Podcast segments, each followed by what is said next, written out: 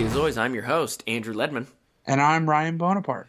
And Ryan and I are back in our home states after both heading to Indianapolis for the Big Ten championship game. Uh, both in attendance. Unfortunately, we saw Purdue uh, lose in a heartbreaker. Um, you know, not particularly close, but Purdue had their opportunities. They had their chances. Um, so we're going to talk about that in the second half of the podcast. But we are recording this Sunday night, so Purdue basketball just had a game against Minnesota, just ended about an hour ago. So we wanted to start with that since it's fresh in our minds. Purdue victorious 89 to 70, um, and this was a game that was not particularly close. Um, only for about the first four minutes, and then after that, Purdue really took over. Zach Edey had just an incredible game, continues to show um, why, according to Andy Katz, uh, he is the front runner for the Naismith Award at this point. Um, Edey played 30 minutes, had 31 points and 22 rebounds, and was 9 of 10 from the free throw line. But I think the most astounding stat of this entire game, as I said, Zach Edey, 22 rebounds.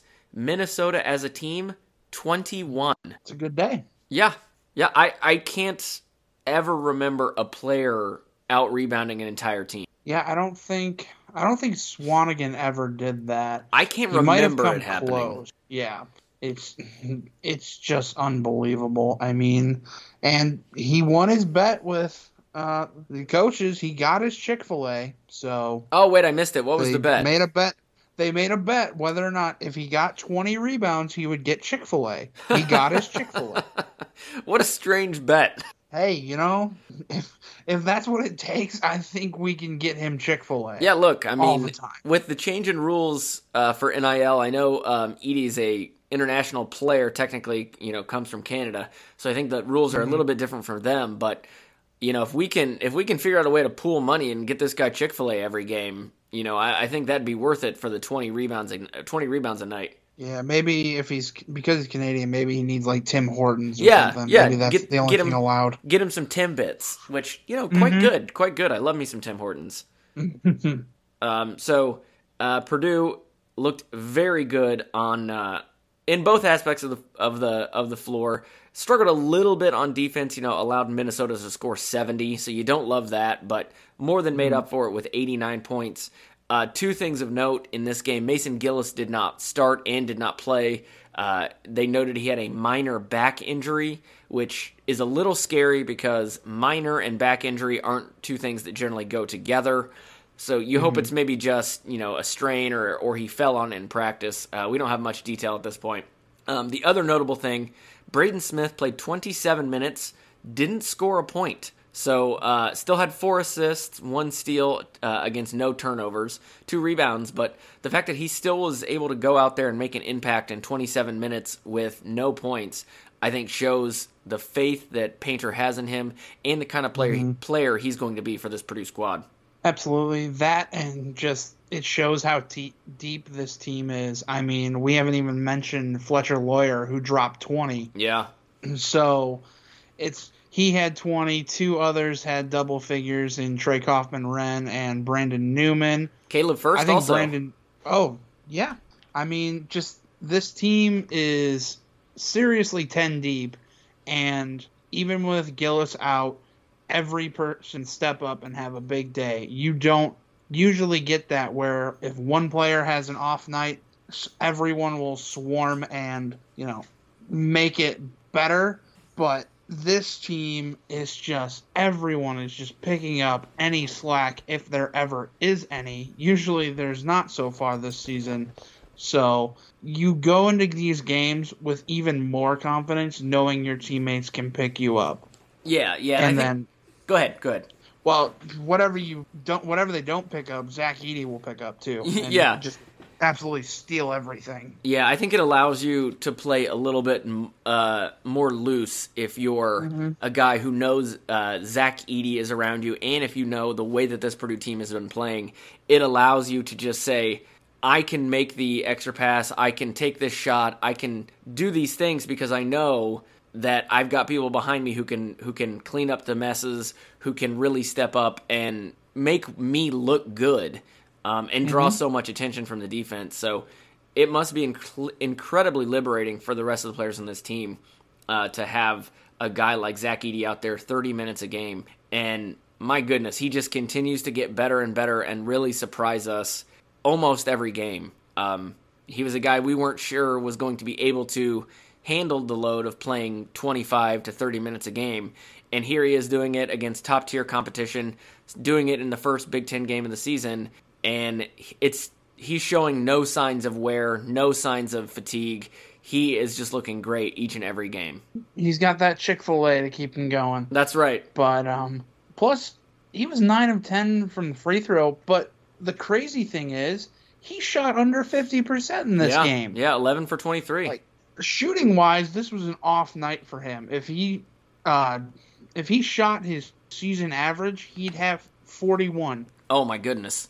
And he started this game 0 for six from uh, shooting. So I mean, what could have been if he had just a normal shooting night for himself? I think he realized that this is Big Ten play, and at first it was really physical, and he expected more fouls than what he got. So he left a couple uh, shots short, and he took a little bit of contact on him. But this is Big Ten play; you can get mugged sometimes. Yeah, yeah, especially So- as a seven foot four guy. Yeah, but once he once he kind of got that going, you know, got into a rhythm, knowing what was coming at him, that's when he started to pick up. Yeah, So I mean, he finished what would have been 11 of 17. right. So yeah, he's just just give him the Naismith already. I would. I mean, that would just be incredible for Purdue and for Zach Edey.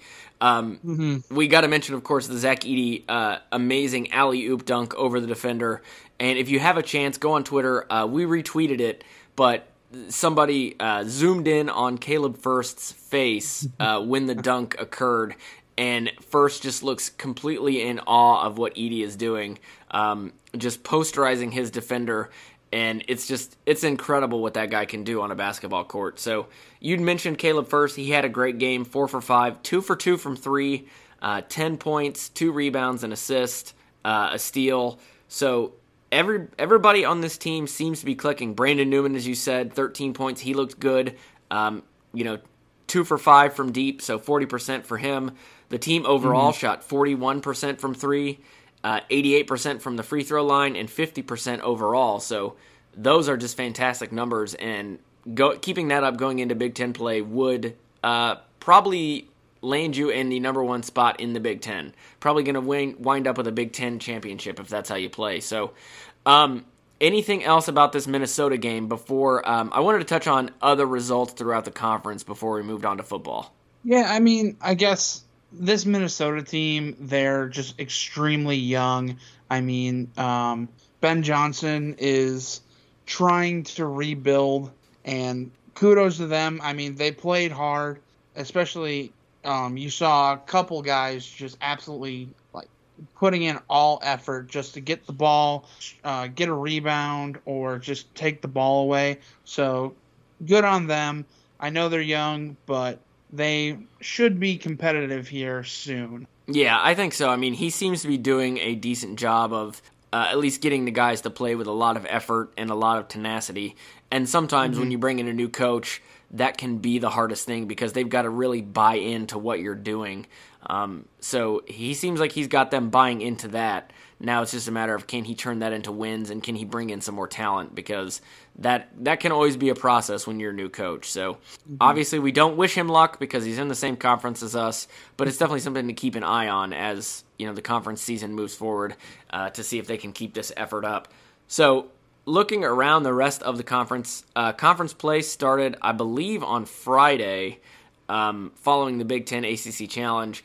Uh, Maryland defeated uh, Illinois at home, and then on Saturday, Rutgers absolutely dominated IU, uh, 63 to 48. Indiana, currently ranked 10th, could only manage 48 points. Granted, it was at the RAC, which apparently is uh, a, an incredibly tough place to play. I mean, I know we used to Oh, joke about. trapezoid.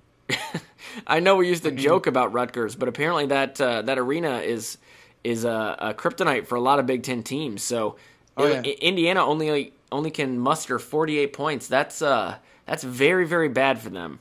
So we love to see it. You love to see it. Um, right now, uh, Northwestern and Michigan State are playing, and Northwestern is actually up by six in the second half. Um, elsewhere in the uh, conference, Michigan lost uh, yet again, this time to uh, 19th ranked Kentucky. And the surprise of the night, Nebraska knocks off number seven Creighton by 10. So uh, Nebraska might be a little bit better than most folks thought going into the season. So that one uh, could be a challenge. So uh, we're gonna, you know, we don't know much about the Big Ten yet, but I'm really looking forward to Big Ten play getting into full swing. That's probably the best win of Fred Hoiberg's career at Nebraska. Yeah, I would think so. I mean, number seven. Mm-hmm. Hmm. Okay. So Fighting Huskers. Yeah, They're I mean- pulling rabbits out of all their hats. maybe they'll be better. Maybe they'll be better in basketball than they are in football. They're gonna slowly turn into a uh, slowly turn into a basketball school. Uh, I mean, uh, we'll see if the boosters will allow that to happen. Yeah, I don't. I don't think the focus of the booster money is going to be in basketball, but you just never know. So there we go. Purdue now uh, one and zero in conference play. Everything you want. Eight and zero overall. Still number five. Um, and you know IU lost in their own one in conference. So great things for uh, Big Ten basketball season. So there we go. We're to take a break. Come back and talk about Purdue's game against Michigan at the Big Ten championship. And we are back. So, as promised, to talk about Purdue versus Michigan in Indy for the Big Ten football championship game. And Ryan, I know you made the drive. Um, what time did you get to Indy? Unfortunately, you and I were not able to connect. Um, but what was uh, your experience like pregame, and how did you enjoy just the atmosphere? So I got into Indy on Friday night, probably about eleven o'clock. Um, so and then the following day, I actually made the drive up to Purdue. Um, I went to the Christmas show with my girlfriend and her family, so I wasn't able to tailgate as much as some others, but I was able to get in before kickoff and first time in Lucas Oil. It's a pretty nice stadium. Yeah, I liked yeah. it. Yeah, it's a pretty nice little place to watch a game. Um, and Mm-hmm. where whereabouts in the stadium were you sitting? Um, I was on the I was on the Purdue sideline in the Purdue fan section. Okay. Kind of in the second tier. So like kind of like the first balcony. Good, good. So, um, I I was able to get to Indy around three thirty because I wanted to try to get to as much as I could. So uh, I got there, got into my parking space, and uh, went over to the fan fest that they had over on Georgia Avenue. Was able to see part of a shrimp cocktail eating contest that included Joey Chestnut.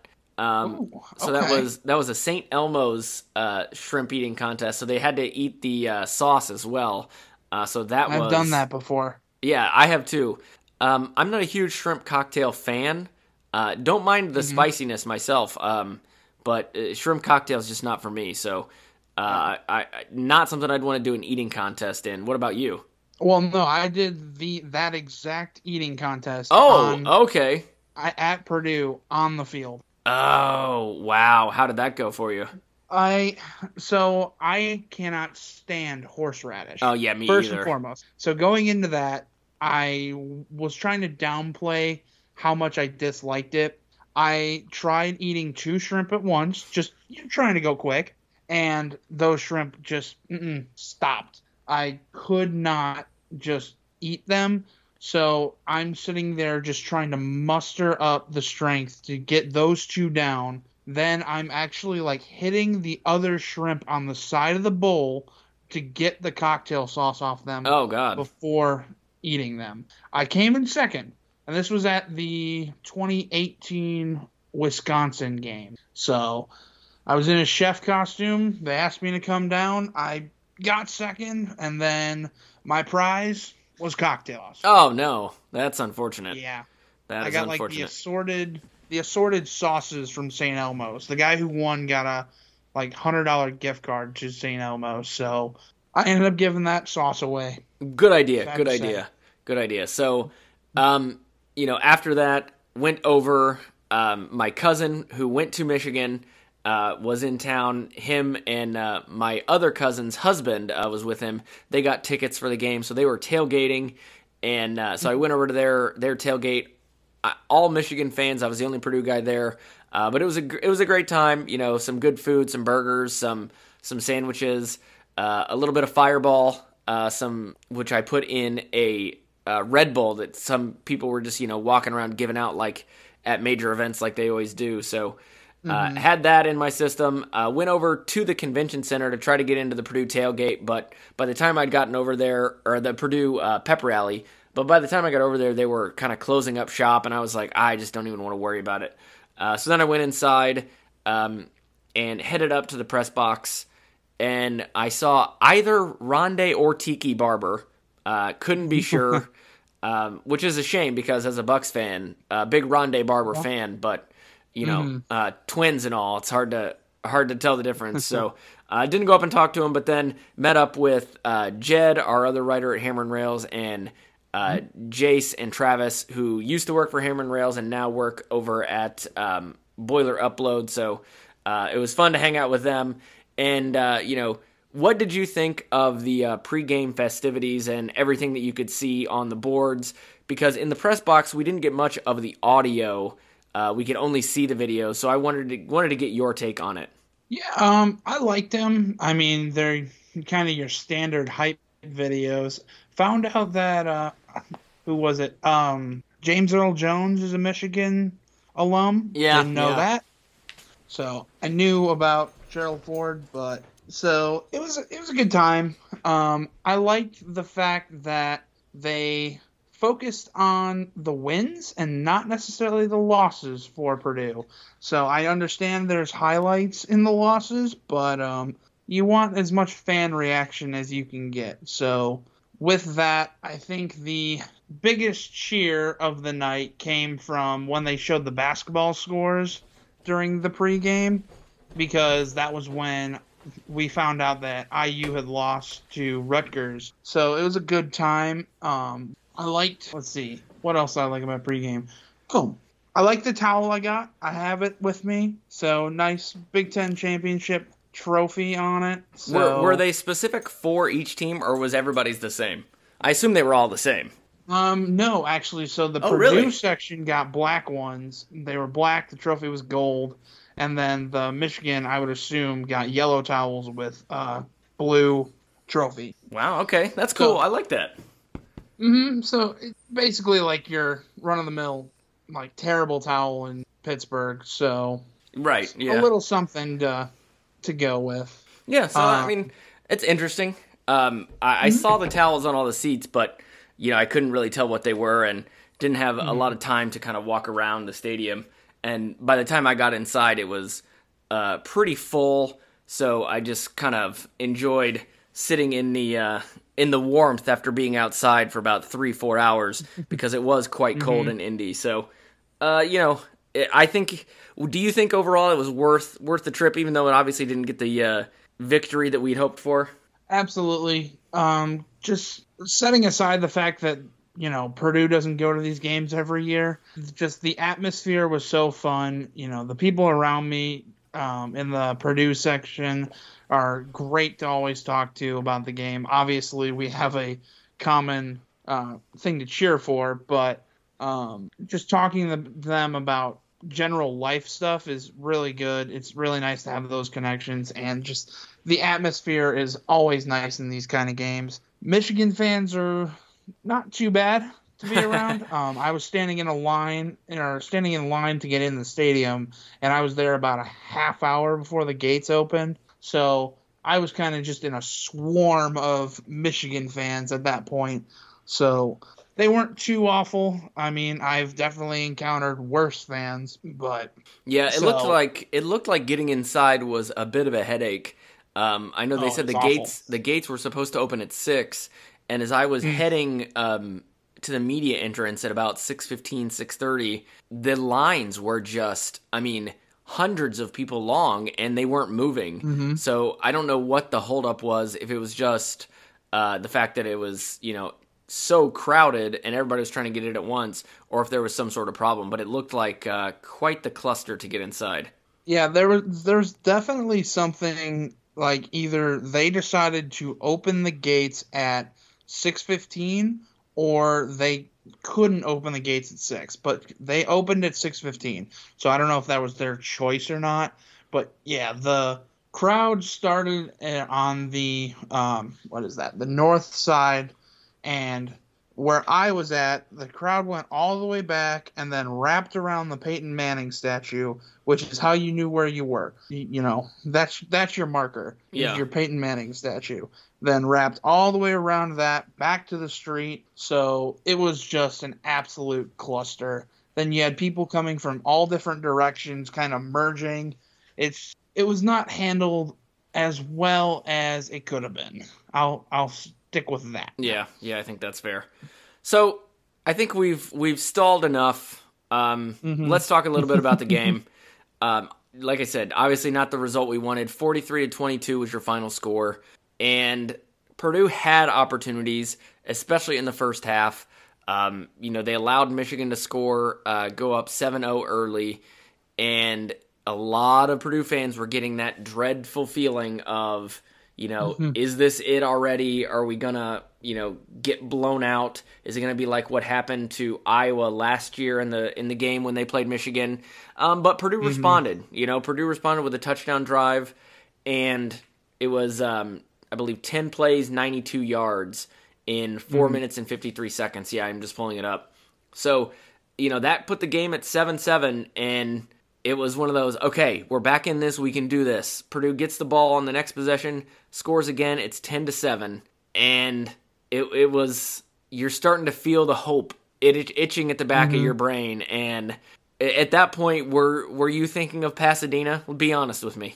Oh, I was absolutely thinking that. Um, there were several times throughout the game. All right, um, I know Purdue went into halftime down thirteen to fourteen, Yep. And I was just thinking to myself, okay, Purdue's gonna outscore them twenty-eight to twenty-one in the second half, and I'm gonna get my prediction exactly right. that now that would have been impressive. That would have been impressive. I I don't think I would have let anyone hear the end of it had I. Nor should you. exactly Nor correct. should you. So I mean, I mean, not to toot my own horn, but the final score was forty-three to twenty-two, and I picked forty-two to twenty-one. So I, I mean, I was two I mean- points off. If Jim doesn't go for two at the end there, I know. you got the Michigans right. Yeah, yeah. So, um, first half was great, super entertaining. Purdue goes down just one, and then in a span of, I believe, about five minutes in the third quarter, the wheels just fall completely off. Uh, two touchdowns, uh, sandwiched between an interception for Purdue, and suddenly Purdue goes from down one to down 15 in the first five minutes of the third quarter. And as much as we didn't want to admit it, uh, the game was over at that point. Um, Purdue was not able to come back, you know, um, and and that's Yep. that's tough. hmm And you know that Michigan has all the talent in the world on their team. Yes. You knew this was going to happen, and just the floodgates really just opened as soon as that second half started. Yeah, yeah. I mean, it was. It, I I believe they held Donovan Edwards to 38 yards rushing in the first half. He finished with 185. So yeah, do that math there. He had a pretty good second half, yeah, absolutely. So, including I mean, including I think a, a sixty yarder or so um, on Yep. that first touchdown drive of the second half.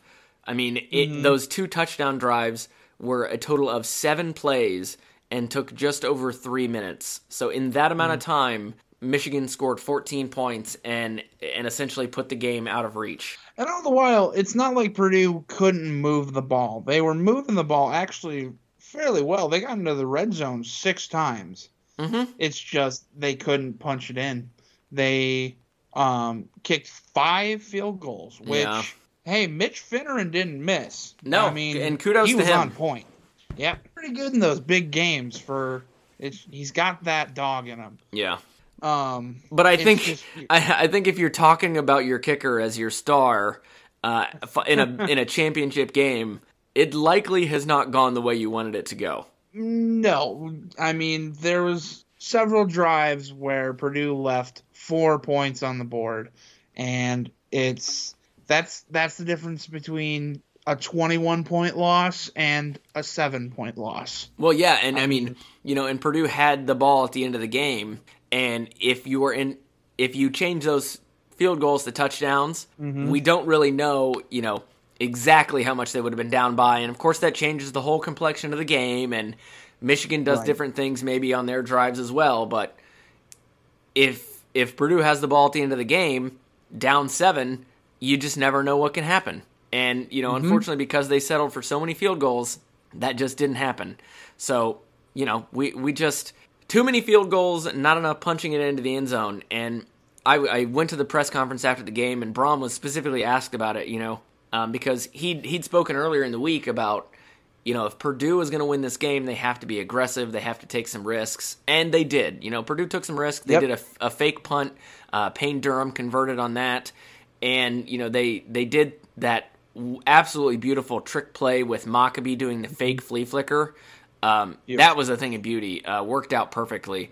But when it came down to it, um, you know, especially when Purdue was down, I believe twelve. Yeah, Purdue was down twelve, driving uh, for a touchdown. Ultimately, had to settle for a field goal. Uh, but m- for me personally, uh, that took it to a nine-point game. It didn't really make a whole lot of sense to me because you know they still a two-possession it's still a two-possession game. And we didn't even know if Purdue was going to get the ball two more times. So why not be aggressive? You're the underdog by, you know, 15 and a half, 16 points. Why not go for the touchdown? But uh, as I said, I was at the press conference. He was asked about it, and Brohm basically said, you know, it, Michigan's defense is very good. It's hard to get in the end zone against them, and they showed that uh, where we struggled. And you didn't, we didn't go for those fourth downs because often Purdue was in bad situations. You know, it was fourth and long, um, and if you don't convert, you don't get any points, and then that can be backbreaking. So he tried to take the points when he could get them, hoping that he would have more chances. And it's understandable to a degree, but I think Right. I think you have to if you're if you're going to be aggressive, if you're going to say the only way we're going to win this game is by taking risks, you have to build that into every single play call. And you have to know, you know, once I get to the 30, it's going to be four down territory.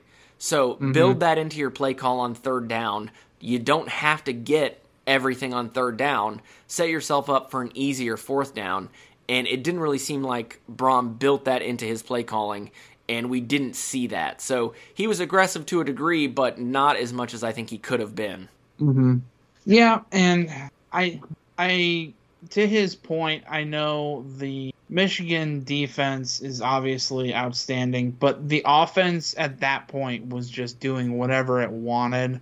So I can see it both ways. Now, my thinking is in line with pretty much everyone's that we should have gone for it, but yeah, I mean, it, it's it's not my job to make that decision. So I guess I can hem and haw all day, but at the end of the day, it's Coach Brohm who has to answer that question. And I'm kind of happy it's not me. Yeah, yeah, I'd be happy though if I was paid a few million dollars.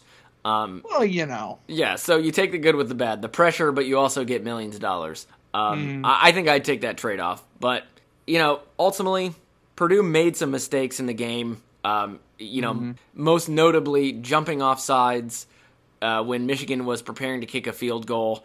It gave them, you know, instead of a fourth and six, I believe it turned it into a fourth and one. Michigan then converted the fourth down and ultimately got a touchdown out of that drive uh, instead of a field goal. So that was a difference of four points right there. But, you know, again, it's one of those, we don't know how it changed the complexion of the game. It would have been great Right. for Purdue's momentum to hold them just to a field goal, but, you know, they didn't.